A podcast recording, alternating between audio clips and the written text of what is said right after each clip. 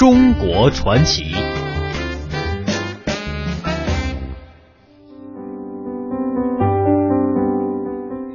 来到今天节目最后的中国传奇，我们要和大家呢继续到黄帝陵来寻根问祖。昨天也介绍到，黄帝陵呢被称作是天下第一陵，也是《史记》当中呢记载的唯一的一座黄帝陵。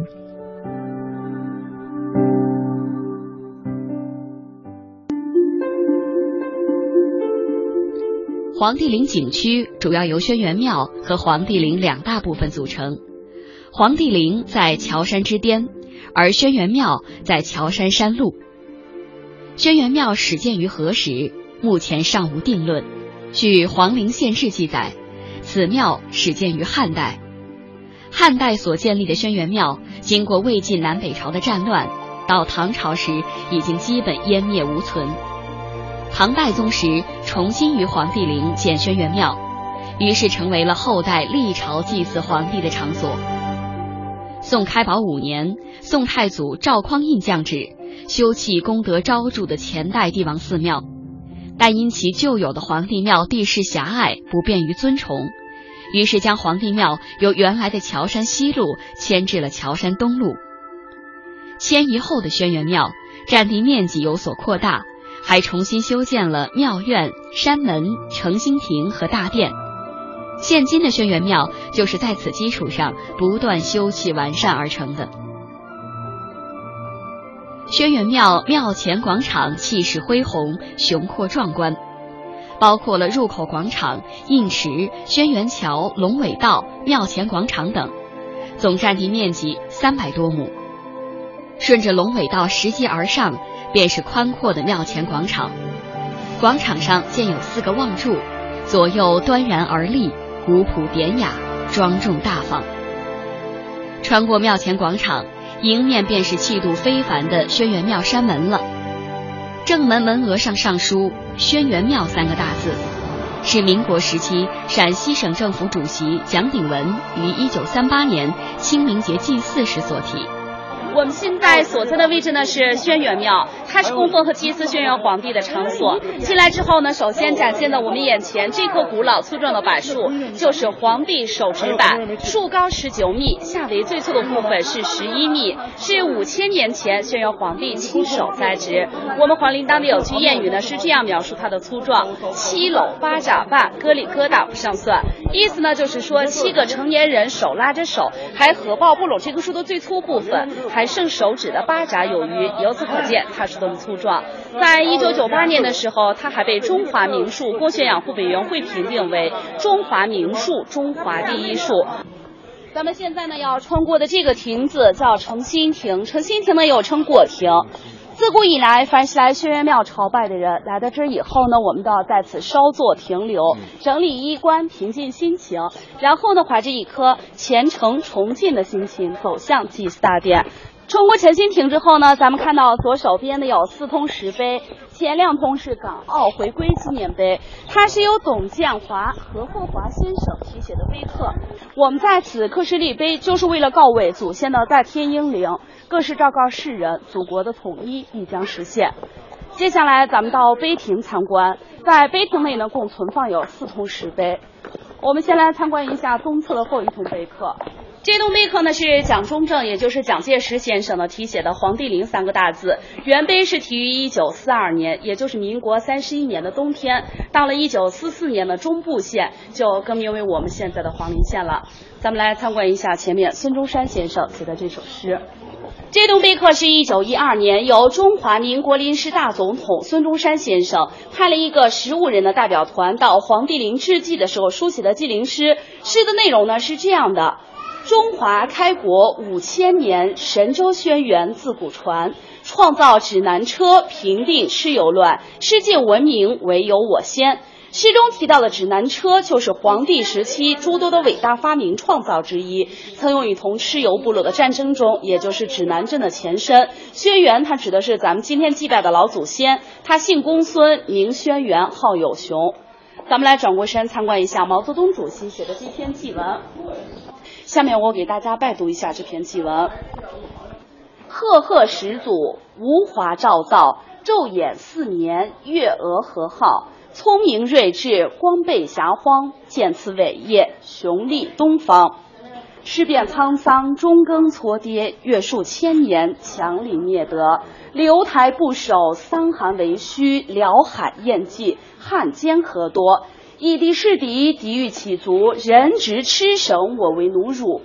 亦为我祖命师之音，捉鹿奋战，须臾以宁。其其苗裔，不如斯，泱泱大国，让其沦虚。东等不才，见巨巨愤，万里崎岖，为国效命。披年苦斗，背立险夷，匈奴未灭，何以家为？各党各界团结坚固，不论军民，不分贫富，民族阵线，救国良方，四万万众坚决抵抗。民主共和，改革内政，一照一心，战则必胜。还我河山，为我国权，此物此志，永始勿宣。今吾整军，昭告列祖，实践灵芝，皇天厚土，赏享毛泽东。这篇祭文它主要包含了三层意思，首先是赞颂了轩辕皇帝的丰功伟绩，其次它反映了我国当时的国情，最后呢是号召四万万众团结一心，共同抗日。这篇祭文的感情真挚自然，情绪慷慨激昂，文笔流畅，语句精炼，堪称传世祭文之佳作。咱们来参观一下最后一通。这栋碑刻呢，是一九八八年由邓小平题写的“炎黄子孙”四个大字。中华民族呢，尊奉皇帝为我们共同的始祖。那我们今天来祭拜皇帝呢，不分民族、党派、贫富差别，因为我们同祖同根，同是炎黄子孙。这栋碑刻呢，它是在两千零一年十二月一日立于轩辕庙内的。接下来呢，咱们出碑亭去参观一下皇帝的大脚印。咱们现在看到的这双大脚印呢，就是皇帝的脚印石。它出土于黄陵县城东南周家洼村，整块大青石呢有一米见方，上面刻有一幅皇帝脚印。脚印长六十二厘米，深二厘米，是后人为了赞颂皇帝所制。那据考古学家考证，它属于汉代的文物，至今呢已经有两千多年的历史。如果按照这双脚印大小比例推算的话，皇帝的身高他至少在三点九米以上。那我们知道呢，正常人他是不可能有这么高的个子，就是因为皇帝呢为人类做出的贡献太多，在后人的心目中，他永远是高大伟岸的化身，应该有这样的一双大脚。皇帝呢，他一生创造了文字、音律、医药、农业、指南车等，又联合炎帝呢打败了蚩尤，有这样惊天地泣鬼神的丰功伟绩，被后人神话夸大，那自然是不足为怪了。我们来接着参观一下旁边的这棵柏树，咱们眼前的这棵柏树在轩辕庙也是非常具有代表性的。这棵柏树呢，就是当年汉武帝刘彻率领了十八万大军北征朔方，凯旋而归，前来祭拜轩辕皇帝。祭拜前呢，他就将自己的盔甲挂在了这棵柏树上，以示庄重虔诚。因此，我们后人称它为汉武挂甲柏，也叫将军树。这棵柏树呢，它至今也有三千多年的历史。那最为奇特的是，每到清明时节的时候，由于雨水充足的话，我们看到树干下方这边有一排排一排许多像被小钉子钉过的小孔，这些小孔中它都会有柏树透明色的柏油渗出来，凝结成小球状，在阳光的照耀下，就像颗颗珍珠一样闪闪发光，非常的漂亮。但是这种现象它只能维持四到五天之后就消失了。在我们整个乔山呢，一共有柏树八万三千多棵，千年以上的柏树就达到了三万多棵，但是呢，只有这么一棵有这种奇特的现象，那因此呢，它又被称之为群柏之奇。从汉武挂甲柏再往北，便是人文初祖大殿，这是庙院内最主要的建筑。大殿最早建于明朝，气势雄伟。在咱们前方看到的这个大殿就是人文初祖大殿，它曾是祭祀轩辕皇帝的正殿，也是整个古柏大院的主体建筑。它重建于明朝，后代屡有修缮，在一九五九年做过一次较大规模的整修，近年来呢也部分的整修过。我们看到大殿正中门楣悬挂的是原国民党爱国将领程潜在一九三八年清明节来祭灵时题写的“人文初祖”四字大匾，意思是说皇帝是我们人类最初最早的缔造者。在大殿里面供奉的是皇帝的全身浮雕像，接下来咱们进去瞻仰一下，这边请。进来之后呢，我们可以看到在大殿中央供奉的就是皇帝的全身浮雕像。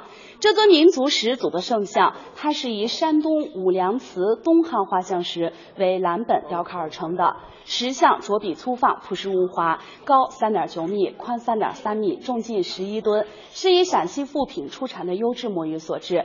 我们可以看到浮雕中的皇帝，他是沉稳站立，步履向东，左手前指而又回首望西，冠带简朴，神情专注亲切，充满自信。似乎呢正在率领部落臣民奋勇向前。供奉皇帝像神龛四周，它是按照我们古代的风水学原理来设计。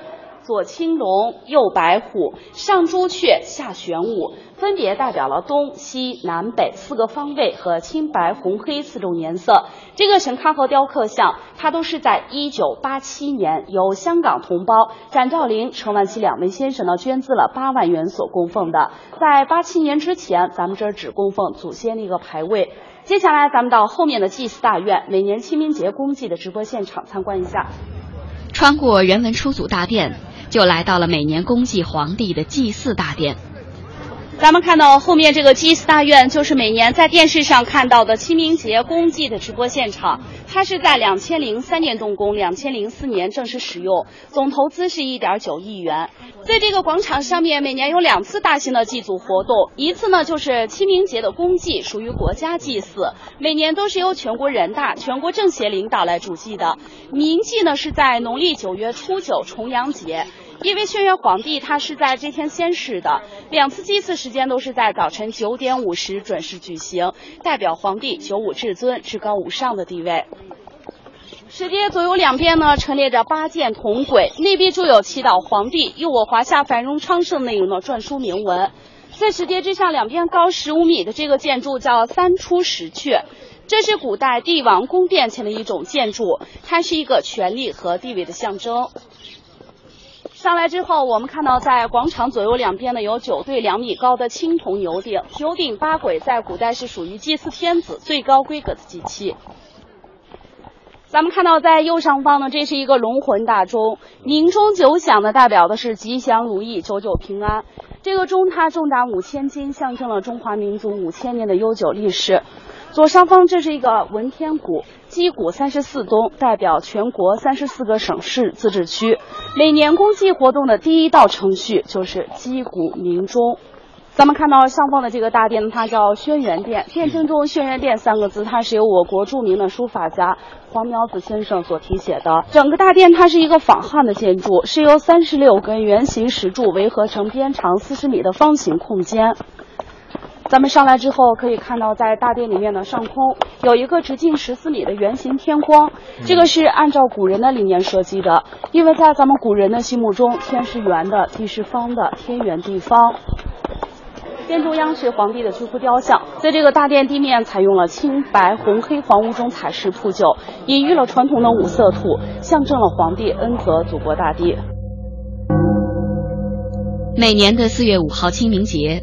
恭祭轩辕皇帝大典都会在陕西省黄陵县隆中举行，万余名海内外中华儿女的代表满怀虔诚与崇敬之情，穿过轩辕桥，登上龙尾道，齐聚于轩辕殿的祭祀广场。象征着全国三十四个省、自治区、直辖市、特别行政区和台湾地区，以及海内外中华儿女对先祖无限崇敬之情的三十四通鼓声和九响钟鸣，便会响彻桥山举水之间。